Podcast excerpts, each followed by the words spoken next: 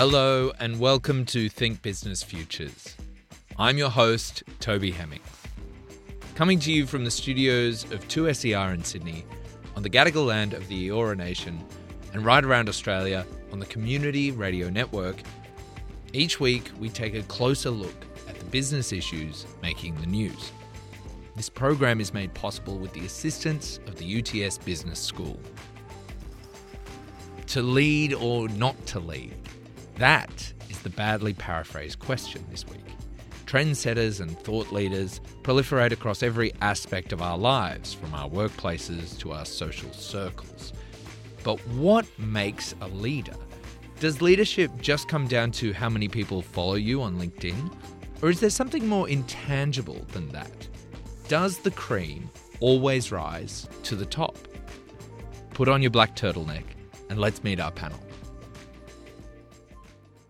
Dan Caprar, Associate Professor at the University of Sydney Business School, where I teach uh, leadership, leadership practice and development in the MBA program. And uh, I also do research in general on leadership, culture, and identity. It's a pleasure to be here. And my name is David Goldbaum. I'm Associate Professor in the Economics Department at UTS. I do research on social networks and influence Dan, a really open ended question that's going to be fairly broad. When people talk about leadership in a lot of these spaces, it's a fairly open ended question. What do you think uh, people really mean in a business sense when we're talking about leadership? Well, that is uh, an open-ended question, but a good question in the sense that we do need to to revisit a little bit how we think about leadership. That's something I'm trying to get a lot of people to understand. We, we have the traditional model, especially in business, where the leader is at the top of the organization, has responsibility, has authority. However, I like to think of leadership as more than that. The differences I would bring in, and I like people to think, and some people started seeing that is that leadership is not necessarily just at the top. It can be anywhere in the organization if you take a mindset or a sense of leadership, which is not necessarily required in terms of having a positional power. That's true leadership to me. Uh, David, I might bring you in here. In terms of your work looking at social networks, what do you think is the importance of having a leader in these different social frameworks and social groupings that we have? So there are leaders in, in a variety of settings. And of course, the business setting is one where a leader has uh, holds a position of authority and decision making. And thus, you know, by the very nature of the position they hold, they uh, they uh, they have influence and they drive actions and decisions.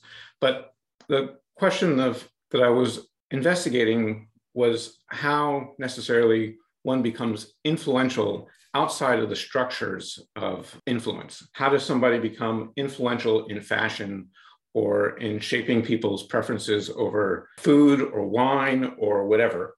And so, in areas where rather than having a set structure, there's more of a, a, a social cohesion along the lines of, of agreement. The way I think of it is that we tend to look at uh, the consumers or, or the broad public.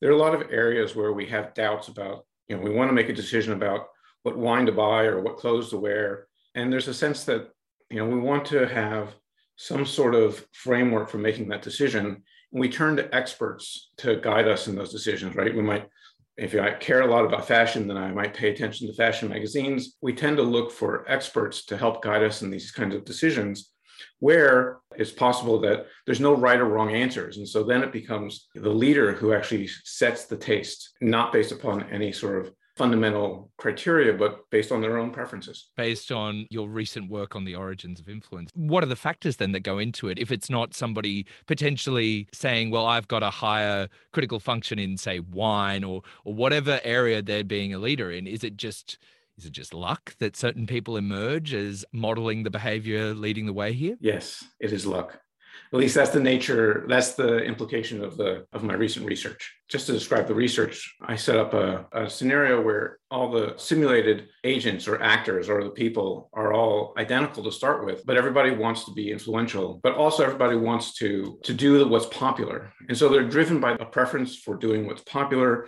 and ideally they would do it early rather than late. So they could be seen as being ahead of the trend rather than behind the trend.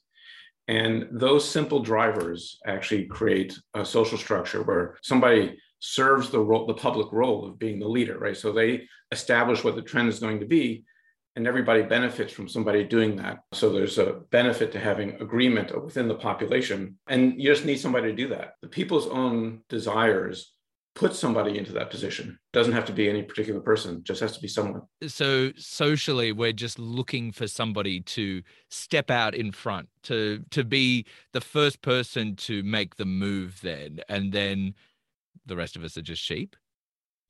Yes. not so not so much just sheep, but it's not that we're following for the sake of following. When we're choosing fashion, what to wear, you know, there's a sense that you want somebody to appreciate what it is you're wearing, right? And so there has to be a framework with which to have a conversation about what's the appropriate dress to wear in particular settings. How do you come to an agreement of what that is?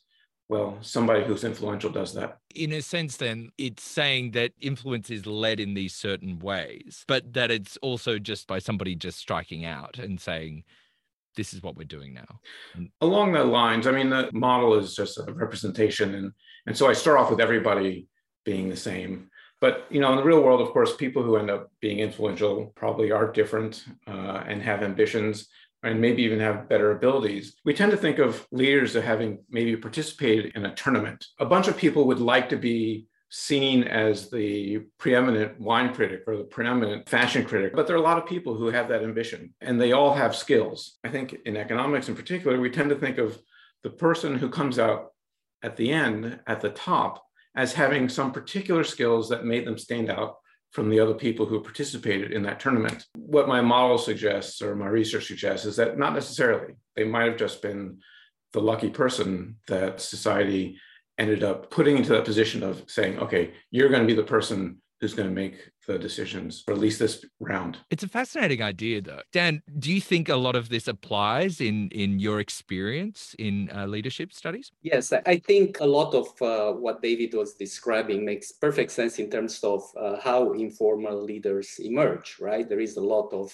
chance and settings that create or favor some particular skills or stances or reactions and some people end up in leadership positions just by chance. But i think an interesting element to bring here is what happens around the big question of are leaders born or made? It's interesting to know that there are some qualities some skills some abilities that some people will have that will position them more likely to take on leadership responsibilities or others to see them as leaders. And, and I think that's something we have to be careful about in two ways. One, do we always defer to those people because they have those qualities, but that doesn't necessarily mean they're leading us towards the best goals or, or objectives. And, and the other one is we do need to remember that leaders are made in the sense that everything a leader needs to do um, can be learned. And to me, the big feature of leadership, the way I define it, is facilitation. So we might have influencers now on Instagram that emerge as leaders, quote unquote.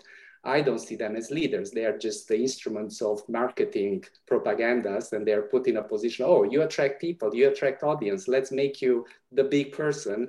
That doesn't mean they lead to anything necessarily valuable. They might in some situation, as opposed to leaders that look at what's needed, what do community needs or the organization or the people I'm around, and then they start initiating and, and doing things. And of course, it depends if somebody follows because we always need a follower to start creating a trend.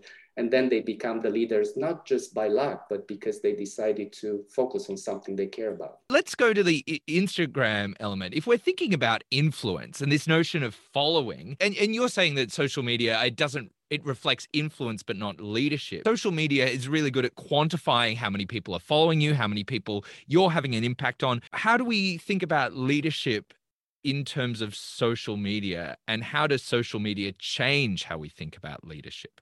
Uh, of course, having a lot of followers, we associate that with leadership. I'll give you an example. Recently, I don't remember the name, but there was a kid that became very popular because he was playing with toys. And, and then toys companies decided to put a lot of investment in him because he got a lot of followers and then you know it's a good way to promote the toys. And the, the kid was doing nothing else but playing with the toys. And somebody picked up oh that's interesting. People like that. Is he a leader?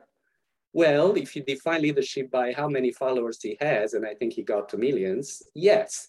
But if you define leadership in terms of how i like to think about it doing what's needed and having an agenda and making a conscious choice of where you're taking people, then he's not a leader. He didn't decide, okay, I'm gonna inspire kids to play with these toys because I think that's valuable. No, that's not what he did. So that's where I see the distinction between leaders and influencers in Instagram or whatever social media you want to take. Uh, a solid distinction between being a leader who has an agenda and takes people or organizations or or whatever in a particular direction that ends up being good versus pure just influence where influence in what can be seen as as quite subjective in areas where whether people are drinking cabernets or rieslings. If you are going to be this uh, leader who's trying to give back to the community, you do need people behind you, don't you? So, do you think that we look at leadership eh, just through that business perspective of we've got an inbuilt audience, and without that audience, you know, how can how can you necessarily lead? Well, you're right there, Toby, and and uh, you you do need that audience, and that's part of leadership. I'm just saying that's not the essence of it. That will come, and I think another distinction to make here is between the content or what we take people towards of leadership, right? So I might uh, be a leader that takes people towards good objectives or not so good objectives and what's good and not good could be relative depending on who you're looking at. Uh, we can take the example famous example of trump in the us as the president. Some people thought he was the best thing ever. Others thought it's the end of the world. What's good and what not good uh, it's it's questionable or debatable or, or relative. But uh, that's one side of leadership. And the other side is technicality of it. And that's where i think you get with the followers. So a leader to have impact will need to create a critical mass. We'll need to have some followers. We'll need to get a coalition to make things happen, whether that's through Instagram or followers on social media, which is very powerful these days, or another way, depending on the situation. That's part of it. But just being a good leader does require that technicality, bring people together. But that's different from whether you are taking people towards something you really want to create, or it just happened that you fell into that position and then you're pushed by the system to take people in a particular direction. And, and, and again, we can debate a lot what's leadership and what's not. But for me, the more interesting thing is how do we get more people to pay attention to what drives their behavior? And make some choices when it comes to it. It does seem like a lot of people do who do have a lot of influence. There's a move away from just the straight commercialism aspects. There's a desire from an audience to see people who have a, a degree of authenticity, who seem to have a certain uh, good politics. Do you think that that shows a desire from an audience to have a certain type of maybe not leadership, but a certain type of influencer to use their influence for causes that they care about, for causes that are important to the communities that they live in? I think that that's certainly the case. I think from the perspective of choosing to pay attention to a particular person, then clearly you're projecting your own preferences over who that person is going to be, especially if you have a, a, menu of, of people that you can pay attention to. We can talk about the internet and, and various social media, or you can talk about choosing a, a movie critic. You might have a movie critic that you say, well, this person gives scores that seem to go align with the movies that I like. There's certainly a legitimate process of identifying among all the people who I could choose to pay attention to to find the person whose eye think speaks to me. And then have that person be somebody that i can then focus on and then say okay what are they saying? And you know and, and pay attention to that. You still have the question i think of how did somebody get to have that role? And are they uniquely able to hold that position? Or really is there a, a larger group of people who could have do that role equally well uh, we as social beings, we need to identify with others and identify with those that we feel in somehow, some way represent us or or achieve things that we would like to achieve and be like them, but we can't. So that therefore we get the very famous people being extremely popular. People project their identity on them. And and you know they're famous and they have a an amazing life. And and apparently or at least the way it's shown something that many people would aspire to be. And therefore they identify with them and therefore they follow them. So so there is an identification process that happens there that's human nature that creates leaders and that creates followers. And and to a large extent, that's a process that happens without necessarily us choosing all the time.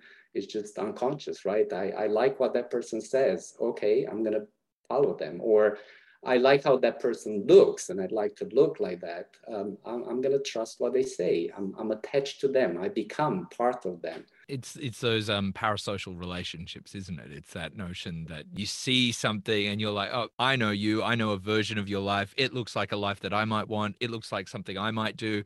Therefore, you and I are the same. We're simpatico, baby. Like your life is my life um, maybe not that far, but um, along those lines.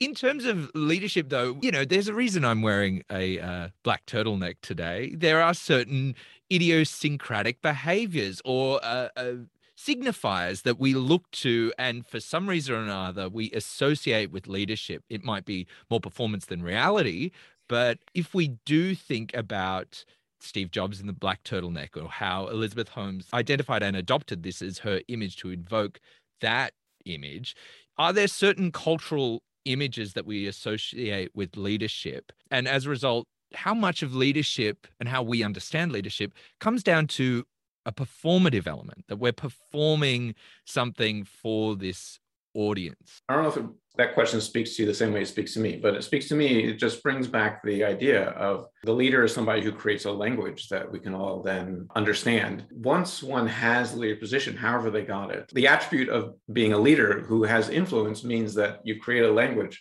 that everybody now uh, understand and make their own statements within or around. That's one of the roles that a leader has. I, I definitely agree with that, meaning language also is a way to communicate your vision, right? Which is a big element of leadership. People follow other people that seem to have some meaning or something that they believe in. That's kind of contagious, again, for, for human beings. But going to your question of certain models that we create about leadership culturally, that's absolutely true. And it has changed over time, I think, a little bit. Uh, again, in Western societies, we have the model of the charismatic person that tends to be seen as leadership, although it's not necessarily all the time.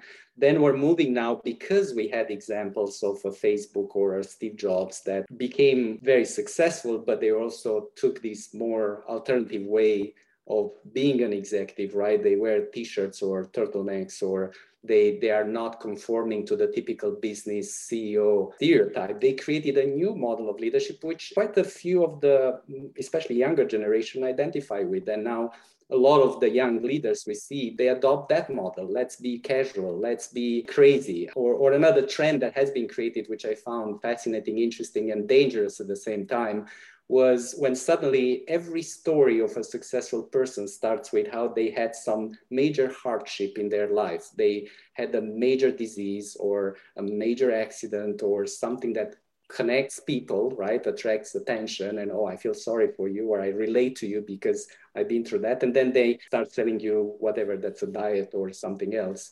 And, and you believe it because you identify with their trauma and their adversity. And that doesn't mean that, again, some of those situations are real experiences. And we do have evidence that hardships does shape leadership, does create leaders because it changes your perspective on life.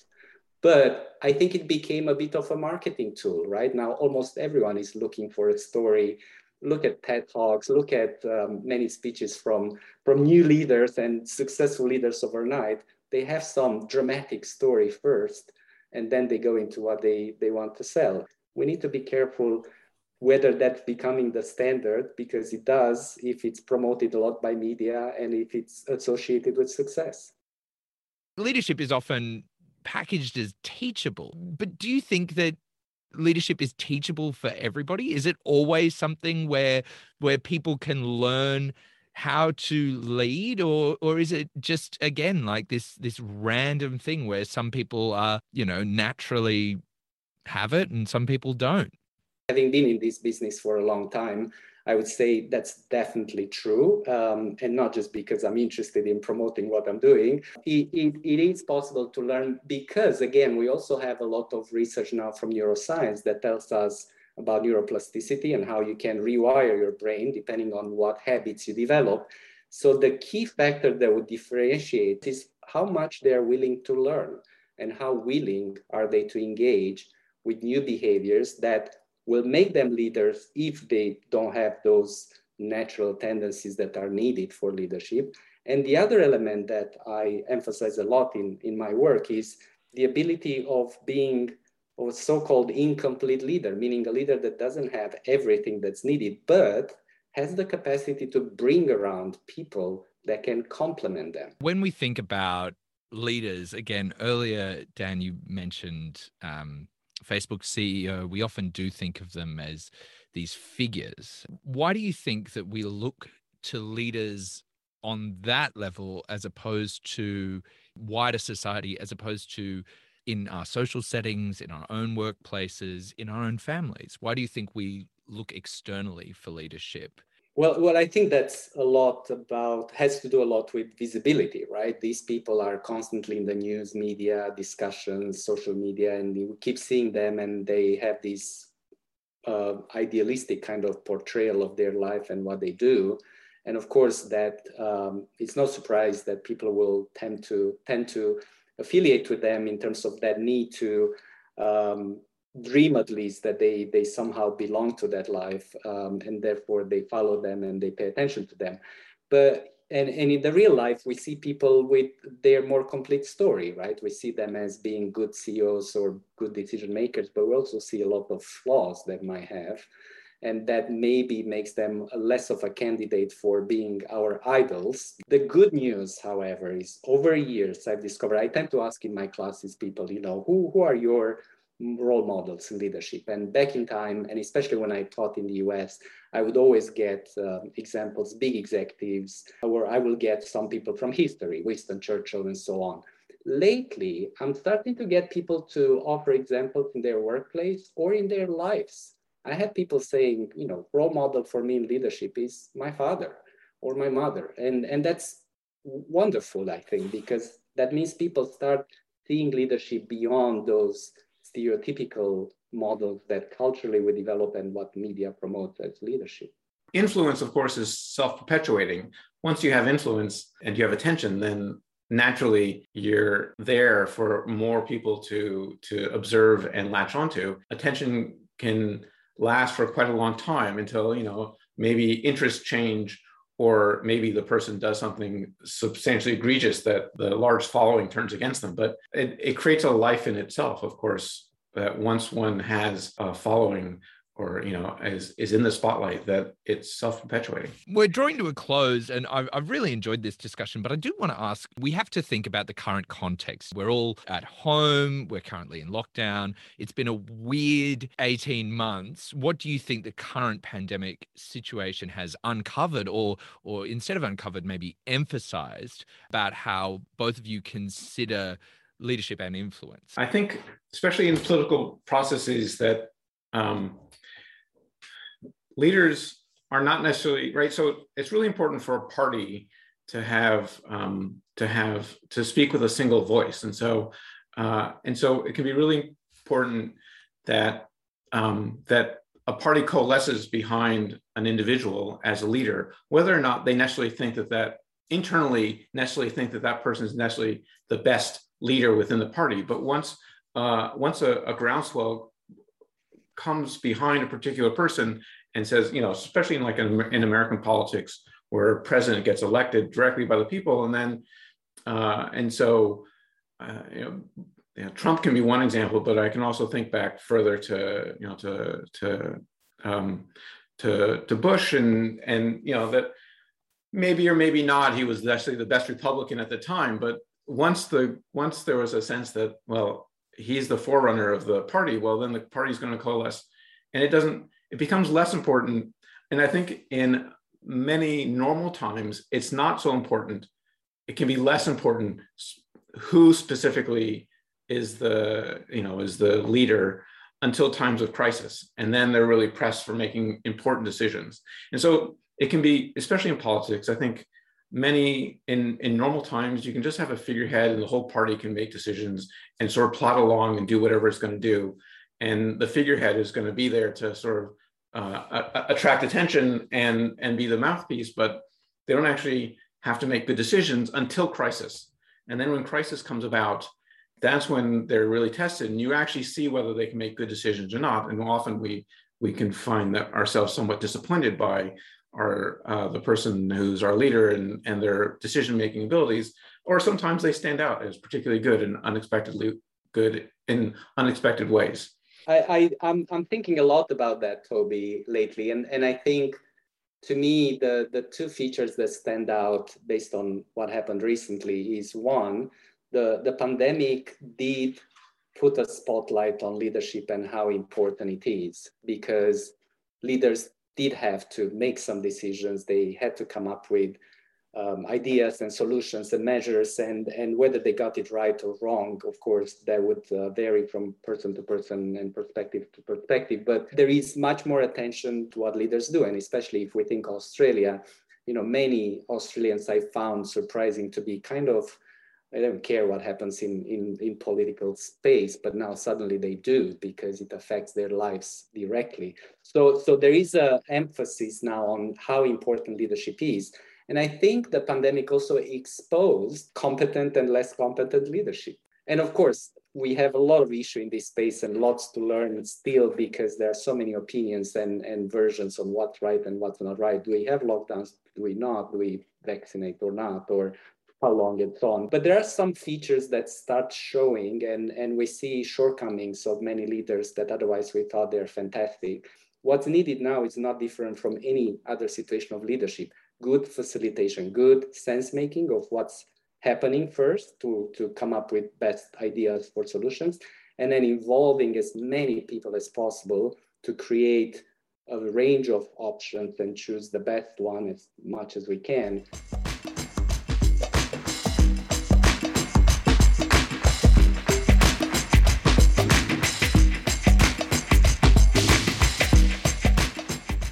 That's all for today's panel. Thank you to my guests, Dan Caprar and David Goldbaum. You can catch the full show online wherever you get your podcasts, and don't forget to tell your friends or leave a review. I'm your host, Toby Hemmings. Stay safe, and I'll catch you back here next week.